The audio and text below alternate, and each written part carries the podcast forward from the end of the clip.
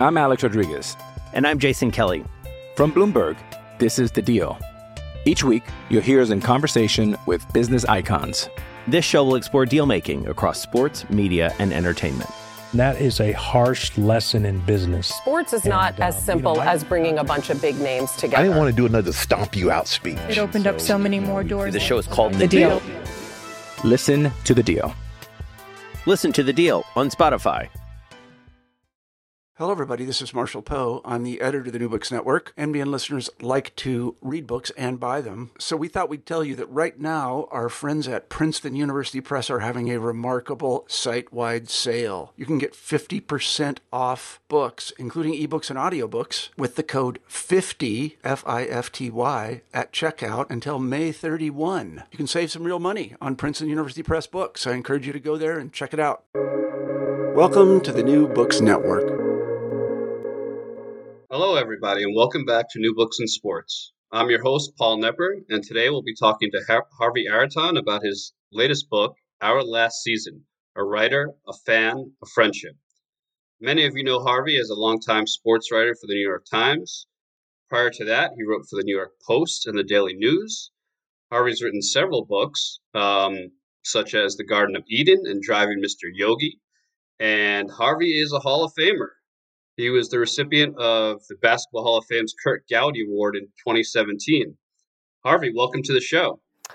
Thank you, Paul. It's great to be here. So this book is it's a beautiful book. Um, it's a book about friendship, really, and it's apparent how deeply Michelle touched you. Um, Harvey, I wonder if you could talk a little bit about, uh, tell our listeners a little bit about Michelle and how the two of you got to know each other. Well, this is a friendship that that uh, goes all the way back to you know around 1980, and uh, at the time, I was a young, insecure uh, beat reporter uh, for the Knicks for the New York Post, and uh, for anyone who's familiar with the Post, uh, you can imagine that a young reporter handed a beat is under tremendous pressure to produce, you know, exclusive stories and scoops and kind of grab readers by uh, by you know by the by the shoulders as they walk by the the newsstand. And um, you know, I I met this woman uh, who sat uh, literally right behind the bench. Uh, she seemed uh, about about 17, 18 years older than I am, uh, and she seemed very friendly. I, I didn't know much about her.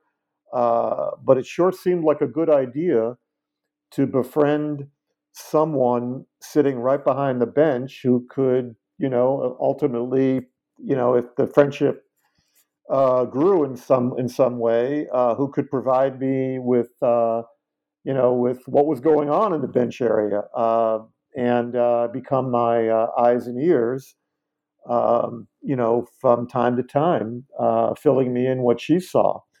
Uh, so I'll have to say that the friendship uh, from my end was one that really was born out of self interest. Uh, of course, I thought she was interesting. I didn't really know much about her. Uh, what I didn't know was that uh, Michelle, a very unusual person, grew up, went to high school in the late 40s and early 50s in Hartford, Connecticut. And she, at that time, uh, was the uh, the editor, uh, the sports editor of her high school newspaper, and fantasized about being a sports journalist. And of course, in those days, there was no pathway into uh, sports journalism for a female. Uh, so, you know, as a fan sitting behind the bench, um, she kind of got her kicks a little bit, uh, befriending some of the some of the reporters and columnists, and um, you know, kind of enjoyed the interaction and, and kind of vicariously living through us a little bit. Uh, but there was one thing that separated uh, my friendship from uh, with Michelle from some of the other reporters, and that that was that I worked for an afternoon newspaper, and that gave me a lot of time after games. You know, I had all night to write my story, so I would outlast my competitors in the locker room, and then I would go down to the bar. This uh, well famous no longer there, but a bar called uh, Charlie O's, which was on 33rd Street, right in the garden, in the complex. And I would meet Michelle after games before heading down to the uh, the office down way downtown uh, at the Post to write my story, and uh, she would fill me in on everything she saw behind the bench and what she heard in the bar, and I would fill her in on everything that I had seen and heard in the locker room, and our friendship seemed to grow from there. Uh, she um, just one of these things. Uh, I wound up meeting a woman who was from Greenwich, Connecticut. Michelle lived in Stamford, Connecticut, basically two exits from where my future in laws lived. And so, you know, the friendship began to grow from there. And she ultimately became something of a career and life coach for me, uh, someone who was like, uh, I would call her that wise family elder that I never actually had in my own family. Yeah, it's clear that she became so much more than a friend, a, you know, a mentor, I would say a confidant, an advisor. She Michelle had a the way you describe her, she seemed to have a real kind of straightforward approach to life that that seemed to cut through some of your anxieties. Can you talk a little bit about her her view on life in general? I know that's a vague question, but well, she didn't have an easy life. Uh, she grew up in a family similar to mine, working class. You know, grew up, uh, lived in the projects for a while. Um, she had a very strange at-home situation. Her father was uh, Jewish. Her mother was an Irish immigrant. Uh, her father kept his marriage uh, and his children from his mother. So, in Michelle's first 10 or 11 years of her life, her father would go to work, come home, have dinner with his family, and then go back to his mother's house uh, and uh, spend the night there. He was hiding his family from his mother because she would not have approved of him marrying an Irish girl. Uh, so, you know, it was kind of a tortured childhood in that respect. Um, she also, in high school, uh, came down with a, co- uh, a case of uh, tuberculosis and had to be quarantined for much of a school year. I believe it was her junior year. Uh, she uh, went to college, uh, also a strange choice, St. Mary's, and a sister school of Notre Dame in South Bend, Indiana. She graduated, um, came home, married someone she knew, had known in high school, had five children in less than a decade. Uh, pretty neat trick. And um, you know, then her marriage crashed and burned. Her husband left her uh, with these five young children. Did not offer a lot of financial support. Uh, the family was near near destitution for a while. She actually considered resettling her family in Israel or Australia for uh, to claim some resettlement money, but decided against it. One summer, she uh, got an internship at uh, a Xerox, a Xerox uh, office in uh, nearby her home. And someone took a liking to her, thought she was really smart, offered her a job in human resources. And she launched a uh, successful corporate career. Uh, she worked for Xerox, for Pepsi, for Time Warner, and ultimately had her own company uh, as a corporate exec, executive trainer. She would travel. Companies like Procter and Gamble would hire Michelle and send her all over the world to uh, to train corporate executives or or try to fix ones who are struggling in their in their jobs, whether it was you know being abusive to employees or whatever it was. And uh, so that was one part of it. But the other part of it was that you know she no longer felt you know uh, that she fit into suburbia. She stayed there because she couldn't move a family that large into Manhattan, but she needed a new place to kind of rebuild her social life. And she always liked basketball, and she, you know, she was given corporate tickets to attend a few games in 73, 74. Uh, fell in love with the whole garden scene, bought her own season tickets. The first year, I guess it was 73, 74, the season after the Knicks' last championship, began to work her way closer and closer to the bench area, and uh, wound up rebuilding her social life around that, you know, that little neighborhood. I mean, everybody knew her. She was what I called her was sort of, you know, the opposite of Spike Lee, who sat across the court on Celebrity Row. Michelle was uh, what I call the non-celebrity celebrity fan Uh, all the reporters knew her. She was often quoted in the papers, uh, more as the sort of the voice of the price gouged fan. Um, but um, she not only, you know, was a fan who was uh, co- totally committed to uh, to the team and the game and the the environment, but she also assimilated that world. I mean, she hung out with retired retired former players like Willis Reed and Butch Beard and uh, you know people who are around the garden scene. Um, that's where her social life, you know, really developed in her post marriage uh, post post marriage years, and um, she developed a network of friends, women much like herself who were not married, um, were career women, and um, so in many respects, this is not only it's a story about friendship and mentorship and about a mutual love, a shared love for you know the scene at the garden you know from my own perspective as a reporter and columnist hers as a fan um, but it's also a story about women's empowerment. I mean, this is a, this is someone who started essentially with nothing and five children to support and keep a roof over their heads. And uh, her success story is something that was, you know, incredibly inspirational. Absolutely. and Harvey, you you uh, I, well, spoiler alert here. Sadly, Michelle dies at the end of the book. I, I don't think that's giving anything away. That's part of the story. Um, and just in reference to you know you talking how she was kind of the quintessential Knick fan in a way. Um, uh, there, the, my favorite line in the book by far, and and you and I both know Charles Oakley has a way with words, and I think he he he, he described Michelle as a fan perfectly. I wonder if you could share what Oak had to say about Michelle. Yeah, well, after Michelle passed away in June of 2018, um, the first thing I did was I wrote her obituary for the Times, and uh, it wasn't wasn't really my idea. Uh, a mutual friend of ours said, "You know, you should really write." Michelle loved the New York Times so much; she was old school. I mean, she never read a story online. Everything was print. She had four daily newspapers delivered to her doorstep every day uh, till you know till the last days of her life. She was still you know, reading the papers. She loved it. Uh, so uh, I wrote a little pitch to the obits editor, and much to my surprise and delight, he said, "Oh, sure, who wouldn't want to read that? A woman who sat behind the bench, who everybody knew at the Garden for all those years."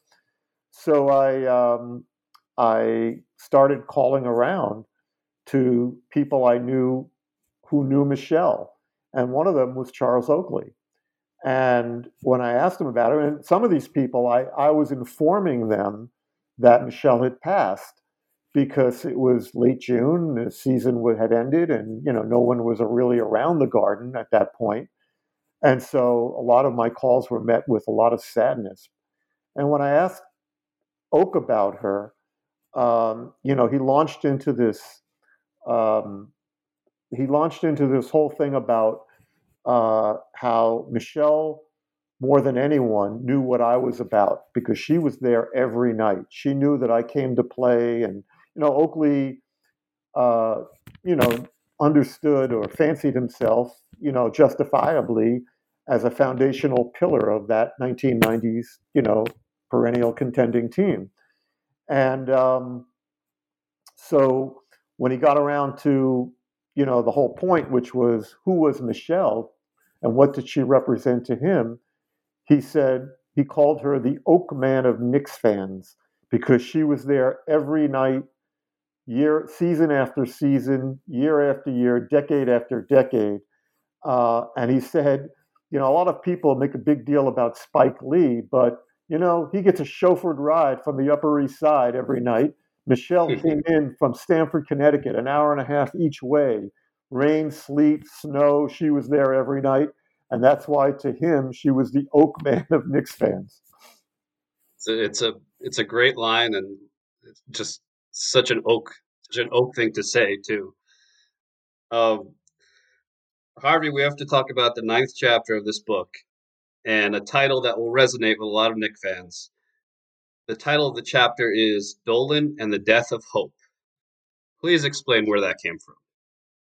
Well, Paul, you know, when I set out to do this book, I, I knew that this was a story about relationships and uh, and the deep meaning of it. But you know, the most intriguing aspect actually was um, the the sense of aging, because you know, while Michelle was aging, and you know, during the the, the season that represents our last season, her health was deteriorating, and and it was also uh, myself going through you know that transitionary stage, having left the staff of the New York Times in 2016, and trying to just you know that eternal question after you semi-retire. I mean, I, I, wasn't stopping from you know stopping writing in any in any sense, but I was no longer in daily journalism.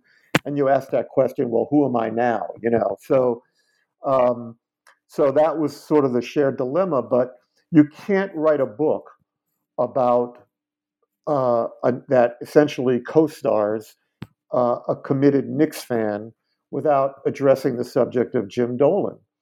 And Michelle sat sitting behind the bench was, you know, within close view of Jim Dolan sitting on that side of the floor behind, you know, behind the uh, behind the baseline, uh, and she had a good view of him these last, well, the last 18 years or so that she was attending games when he was, in effect, the owner, uh, slumped in his seat with that terrible body posture that we've all come to know and loathe. Um, and so, you know, Michelle was very hopeful uh, around the start of the, the start of the second decade in this century, when Donnie Walsh was the GM and Mike D'Antoni was the coach, that the Knicks were finally on the path to building something worth seeing and perhaps the possibility of even watching a championship team before it was her time to no longer be able to go to the games or no longer be alive. And, you know, at the time, you know, and I guess it was around 2011, 2012, uh, Dolan was renovating the garden over the course of three summers. And he was intending to help have Knicks fans, in effect, pay for it, uh, you know, by, by escalating the season ticket prices tremendously. And, you know, in return, he decided that, well, he would give them a superstar. And that's when he sort of intervened in the trade talks between Donnie Walsh and the Denver Nuggets and kind of forced Walsh to pull the trigger on a trade where the Knicks gave up a lot of assets for Carmelo Anthony. Uh, when they might have gotten him for virtually nothing had they waited till the following fall or following summer and allowed and, and signed him as a free agent. There were other complications the Nets were involved. There was there was a sense that he might, you know, approve a trade to to New Jersey at that time on the way to Brooklyn. But in any event, uh, it was widely known that Dolan had stepped in and forced, forced Walsh's hand to make this trade, strip the team of its assets in exchange for having this, you know, fairly one-dimensional scoring machine, Carmelo Anthony. Michelle never forgave Dolan for it and came to not loathe him personally, because that's not the kind of person she was, um, but came to resent the kind of dysfunctional uh, organizational management that he represented. And at the same time, she also resented Carmelo, not so much because she disliked him personally. I used to assure her that he actually was a pretty nice guy uh, if not a kind of a killer in a sense like Kobe Bryant or Michael Jordan or LeBron James. Um, but she resented that whole episode in Knicks that chapter in Knicks history that she came to believe cost her any chance of seeing, you know, a, a championship contending team in the final year she was able to attend. So this chapter in the book uh, as you mentioned, it's called Dolan and the Death of Hope, covers this, this particular chapter, but also um, finds Michelle uh, sort of ruminating or fantasizing about what it would have been like if she could have had the opportunity to work with Dolan in her field of expertise, which was working with troubled corporate executives. She even once considered she told me, calling David Stern, who she knew, and asking him to intervene and allow her uh, uh, a chance to to try to get Dolan to be a better to be better at his quote unquote job. Uh, of course, it was not something she followed through on. But in the last year of her life, as we took to recording some of our conversations and recollections, uh, I once asked her, "Did you ever think about, you know, what it might be like to work with Jim Dolan and and apply all your, all the skills that you've used to work with corporate executives all around the world?" And she said, "Have I?" And she went on for 45 minutes to give me a detailed breakdown of what she would have advised Jim Dolan to do. Of course, it never would have happened. He's an obstinate human being. He never would have accepted or, or agreed to something like that. But it was something that she thought about extensively. And so that is, in effect, is that is that chapter. Michelle sort of whimsically talking about the things that the things that she observed uh, and the things she might have done to try to quote unquote fix him. Right. It's it's such an insight into her character that she even contemplated such a thing because I mean that taking taking on that project with, with Jim Dolan that that's that would be one heck of a project. well, I thought that, I thought that the one of the one of her great observations was you know it's commonly it's common knowledge of how uh, uncomfortable, awkward he is in public you know, as a as an owner compared to people like you know Mark Cuban or or or Ballmer out in, out in L.A. or you know any number of people who seem to just you know you know embrace embrace the responsibility uh, of being a sports team owner in a major market. Um, but she also made the observation of having seen video of him performing in his rock band or blues band on stage, how much more natural he seemed, you know, rocking his fedora and you know, play, playing his guitar and singing. And she said it was like a completely different person. And her theory about it, which I thought was fascinating and a testament to her understanding of human behavior, was that the Knicks ownership was something he didn't do for himself. He didn't create it. His father handed it to him. And, you know, it's a lot of pressure. We've seen that with other sons of other uh, sports team owners in New York, whether it's the Steinbrenners or the Maras or you know the Wilpons, uh, the younger ones, the sons, the heirs, struggle in that kind of public setting, and yet on stage with the music, which was something all his own, he seemed much more confident and you know and comfortable in that role. And I've noticed that myself, of course, only after Michelle pointed it out. Uh, but uh, I thought that was a terrific observation, and that's sort of part and parcel to what that chapter is about. Yeah, it's fascinating. He's he is an interesting character. Um, so you mentioned, and uh, you talk about in the book, Michelle was not very fond of Carmelo, and as you said, not personally, but as a player. Um, who were some of her favorite players over the years? Well, it's funny you should ask that because uh, her absolute favorite player in the NBA in the last years of her life was Russell Westbrook. She loved the Thunder. When the Thunder came in, I think part of it was because she had struck up, as she did with several players, and often there were players who were, you know, bit players because they were on the bench a lot and they would come out early to shoot uh, before the big guys would show up. And um, but Scotty Brooks, who had a cup of coffee with the Knicks for a year or two, uh, she had befriended him, and he always, whether he was coaching in OKC or in, in Washington, would always come by and give Michelle a hug, as did many people, whether it was the regulars at the Garden like Mike Breen and Walt Frazier, uh, Van Gundy, um, Doc Rivers when he would come back. But Scotty Brooks would always come over, and and she loved that team uh, when they had uh, obviously James Harden and and uh, Durant and and Westbrook. Um, but she loved Westbrook. She loved his theatrical energy and his. But I used to I used to kid with her that you know you you claim to love Russell Westbrook. He's really not that much of a different type player than Carmelo. You know, everybody complains right. that he doesn't give up the ball and that you know his teams don't get over the hump and he takes bad shots at the end of close games. But Michelle liked what she liked, what and who she liked, and that was just you know she just loved the way he played, the aggression. Um, she loved through the, you know, I would say that um, I think there's a point in the book where I, I say that, um, you know, I would consider Walt Frazier to be the greatest Knick ever, and Michelle would um, would say Willis Reed, uh, but because again, the sort of the human element, the captain, the emotional leader, all of that, those are things she really admired. But the guy we both agreed was the most compelling Knick player was Bernard King. We both absolutely loved Bernard and that brief but spectacular period where he was really at the height of his game.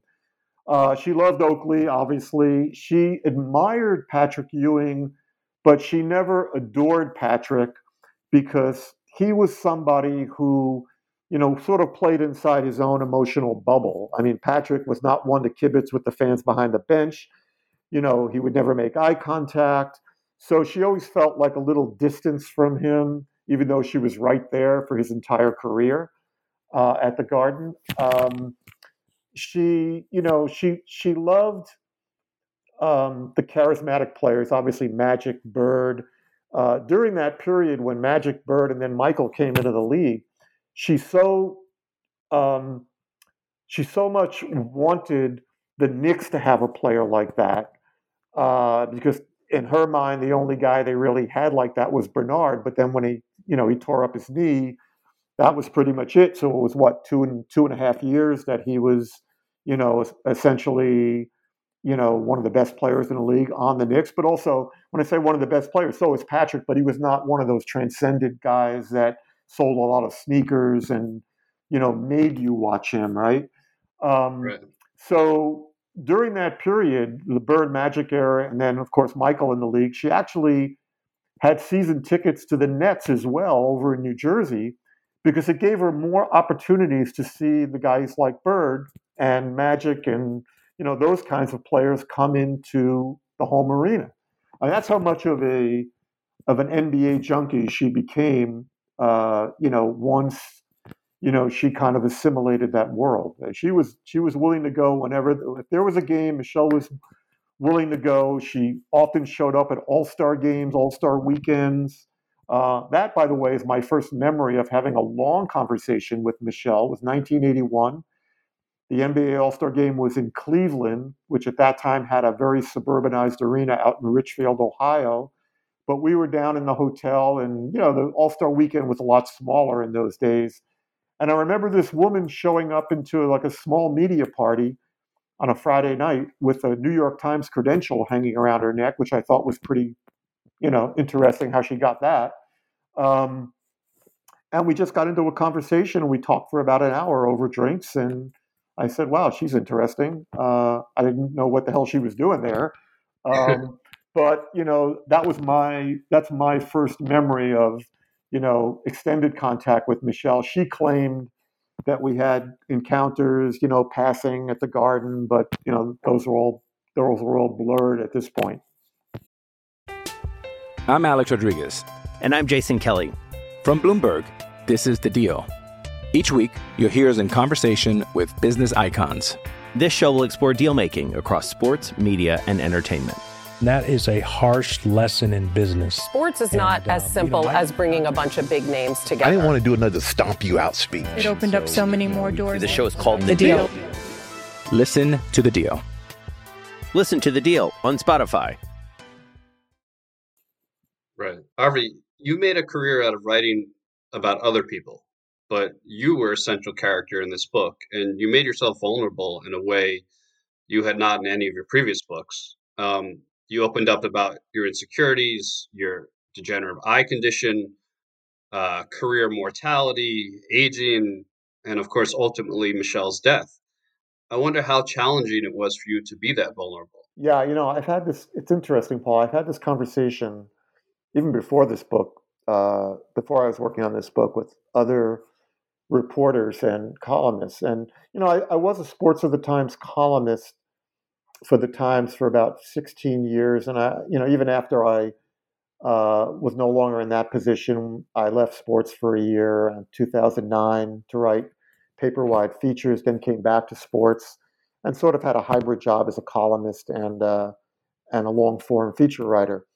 So as a columnist, you do get to you know write a little bit about yourself. You know, um, you know you're you're writing you're you're expressing your opinions, but that's as you say that's not necessarily being vulnerable in your work and being revealing. Uh, I remember when I wrote when the Garden Was Eden, um, and I had some some personal stuff in the book because during right. those years I was in high school and in early college, and so I was injecting some, you know some of the the fans' perspective of you know the the old Knicks as we call them, and I remember one of the complaints my editor made when I handed in the manuscript was you know you you start to go in the direction of writing about you know your father let's say uh, as someone um, who was proud of his son. My father was a postal worker. His father was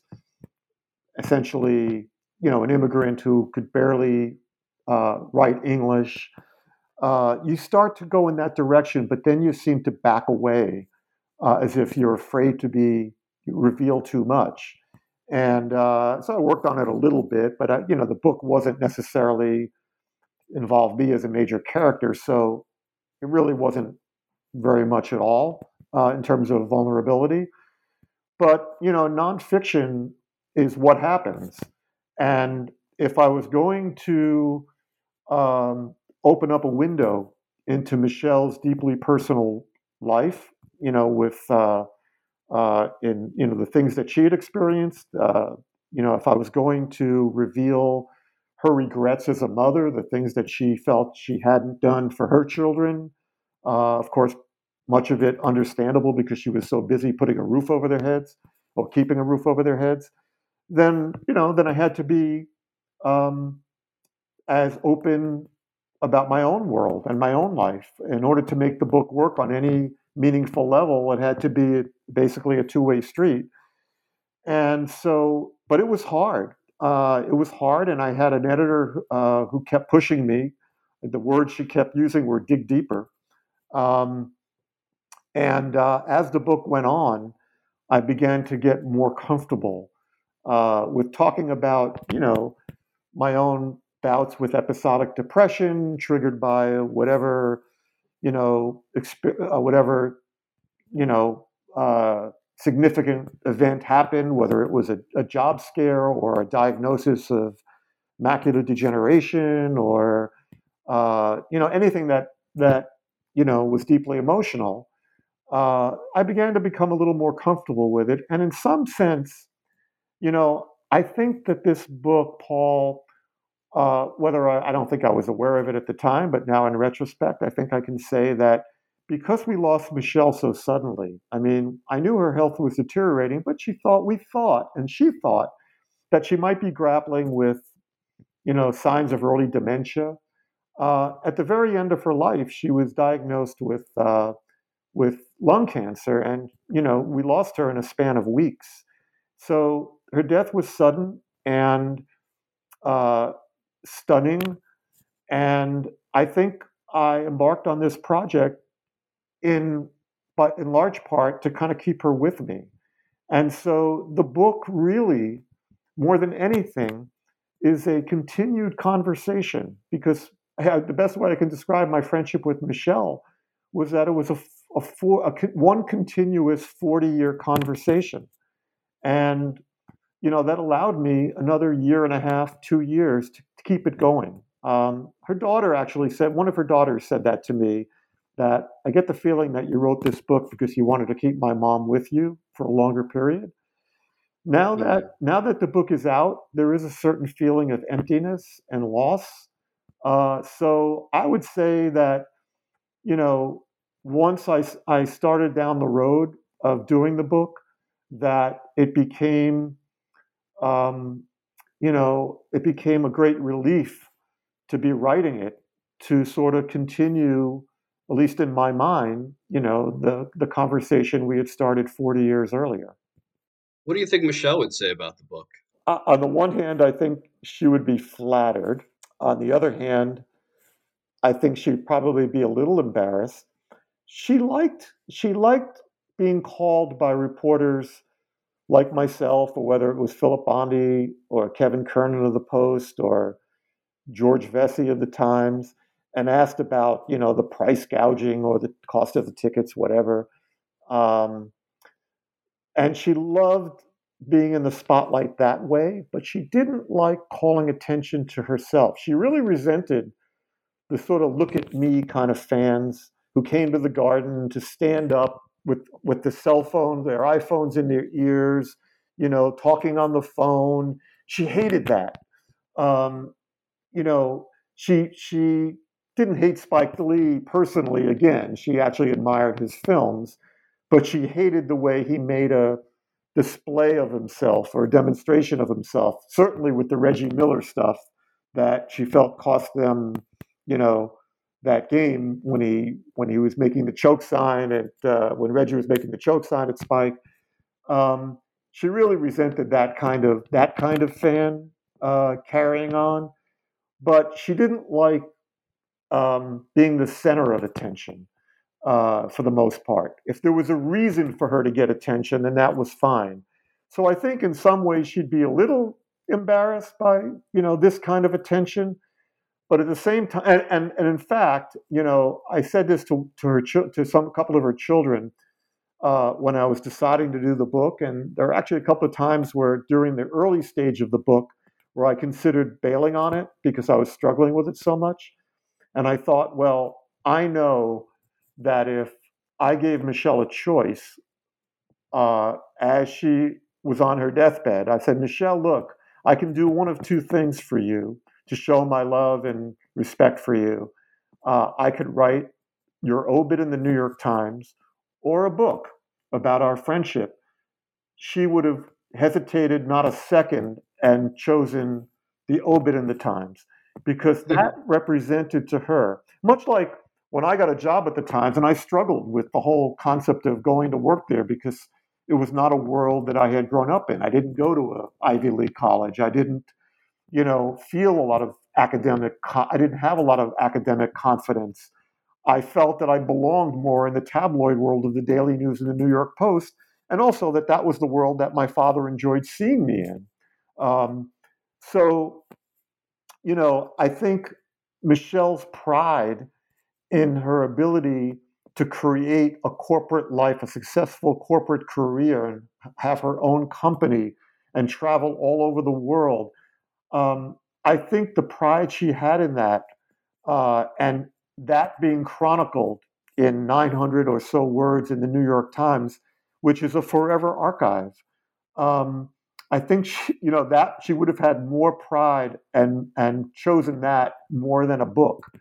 Uh, that said, I'd like to think that um, you know because uh, this book is a tribute to the friendship, not only to me, not only the one she had with me, but, but to other people she reached out literally and touched uh, from that courtside seat. I think she would have been happy with. I hope she would have been happy with the uh, the result.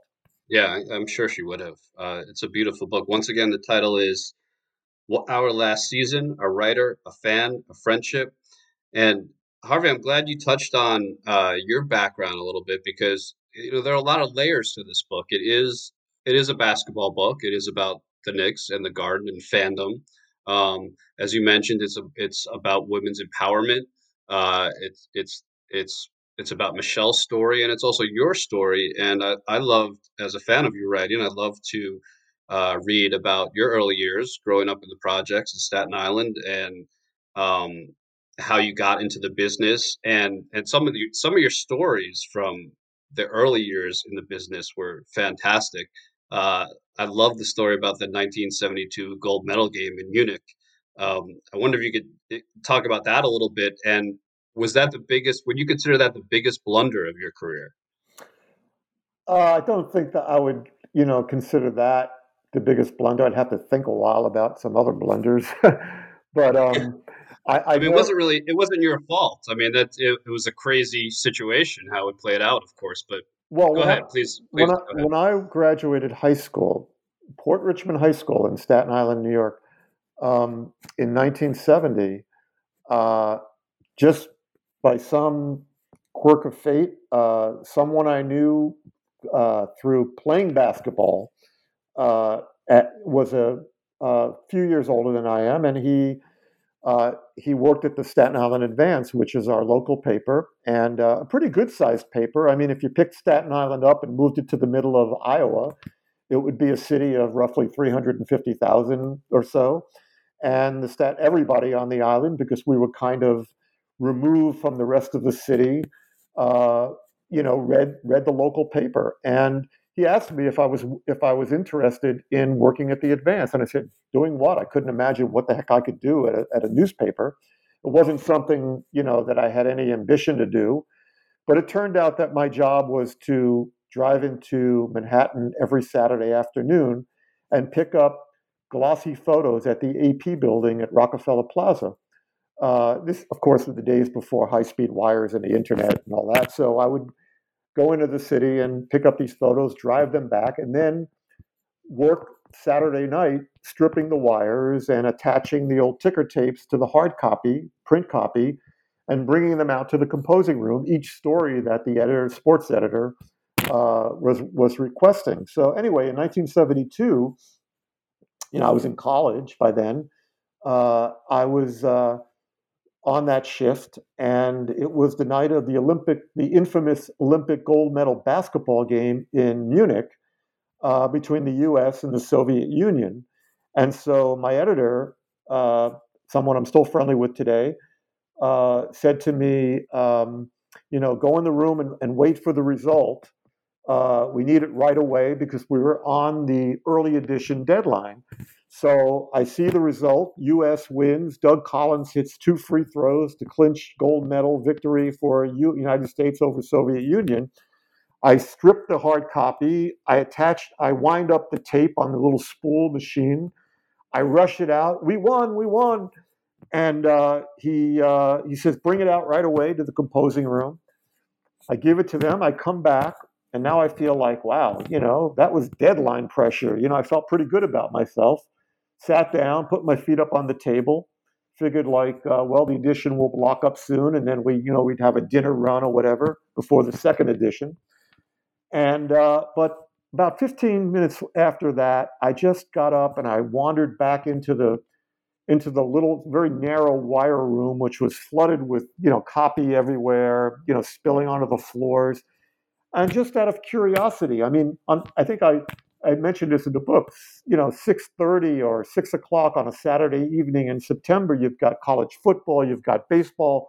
So the machines, the, the, the wire is constantly moving, and I just started, you know, uh, rifling through the copy, and I come upon this one story that says Olympic correction, U, uh, USSR 53 or whatever the score was, uh, 53 US 52. And I'm reading the lead, and it says, it describes what had happened, you know, at that late, it was late night in Munich, and that they had overturned, they, they the Russians had inbounded the ball for a last, a last ditch attempt. They, they replayed it. Uh, on the replay, the uh, the pass went down court. The Russian defender caught the ball. The defender fell down. He laid it in, and all of a sudden, the gold medal was lost. So now my heart practically stops. I I rush out with the second with the with the the, the corrected version, and I say, this guy's name was Tom. I said, Tom, Tom, I, I, I, we lost.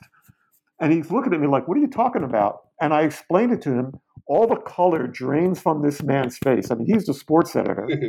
he rips the copy and the tape out of my hands, rushes out through the doors. They have to stop the presses and now set this corrected story. And you know, there were some, as I say, I don't know whatever happened to the whatever, however many copies of the Sunday Staten Island Advance that had the U.S. winning the gold medal.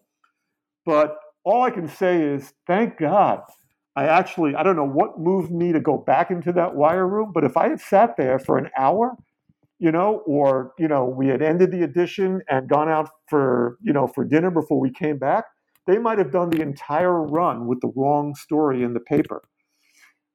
You know, wow. it, it was yeah. it was a moment where you know if I didn't work for a kind, understanding man, where my journalism career could have been flushed down the toilet. You know, in that one episode at the age of 19, turning 20. But yeah, fortunately, incredible. fortunately, he put his arm around me at the end of the night and said, "I'm glad you went back in there. You know, learn from your lesson. Learn, learn, learn the lesson from this experience. Never take anything for granted in this business." Wow, that's such a great story, and I mean, it was, it was such an unusual circumstance. Of course, I'd love to get a hold of of one of those papers uh, with U.S. wins gold medal. It's not quite it's not quite Dewey beats Truman, but it's it's pretty cool. Yeah, well, it's in and you know in Staten Island, um, you know, I, again as I think back and I win so cringe even that I, again, you know, I'll forever be grateful. Whatever little angel in my brain said, "Get off your butt and go back in the room and see what's going on." I don't know why I did. Maybe I was just curious to see some other scores. I'm a big sports fan. Maybe I wanted to see. It was 1972. I think the Yankees. I was a big Yankees fan, and that year, all, I, I just remember it as the year of Celerino Sanchez playing third base for the Yankees, and uh, uh, I know they made. There was sort of in a pseudo pennant race, uh, divisional race. Uh, and I remember, so it's likely that I went in just to see how the Orioles did or the Red Sox or something, the teams they were competing with, right. and wound up you know, basically uh, maybe saving my career. Who knows? it's crazy. Um, well, Harvey, I've, I've taken enough of your time. I'd, I'd like to ask you one last question that I ask uh, all of my guests, and that is, what is your all-time favorite sports book? I would say uh, the, uh, the because I'm such a basketball junkie and uh, I love sports books that are deeply reported. I mean, I've always been, uh, even with this book, um, you know, I, I know the idea of writing a memoir uh, or even a semi memoir never really appealed to me. I always felt like, you know, I'm not, I never considered myself one of these brand journalists uh, who's going to recount, you know, every episode of my career. But if what made this more attractive to me was the ability to tell a story in the process of writing a little bit about myself. Uh, but I've always been a fan of, deeply reported books, and um, which, of course, is why I'm um, I'm looking forward to reading your book, Paul, on the '90s Knicks, um, because I know a lot of reporting and effort went into it. Um, Thank you. But I would say the breaks of the game, the David Halberstam book, on oh, sure yeah you know it, it, was it was it was about professional basketball in the late 70s but it was really it was told through the portland trailblazers the bill walton portland trailblazers but the level of detail and reporting of him being embedded in this world was so fine and so revealing that i would have to say that um, that book more than any other uh, stands out for me yeah that's a classic Absolutely. Um, all right. Well, Harvey, again, thank you so much for coming on. This was a real treat for me. Ha- Harvey's book, once again, is called Our Last Season A Writer, a Fan, a Friendship. It's really a beautiful book. I mean, it's it's about love, it's about friendship, it's about mortality, and of course, basketball.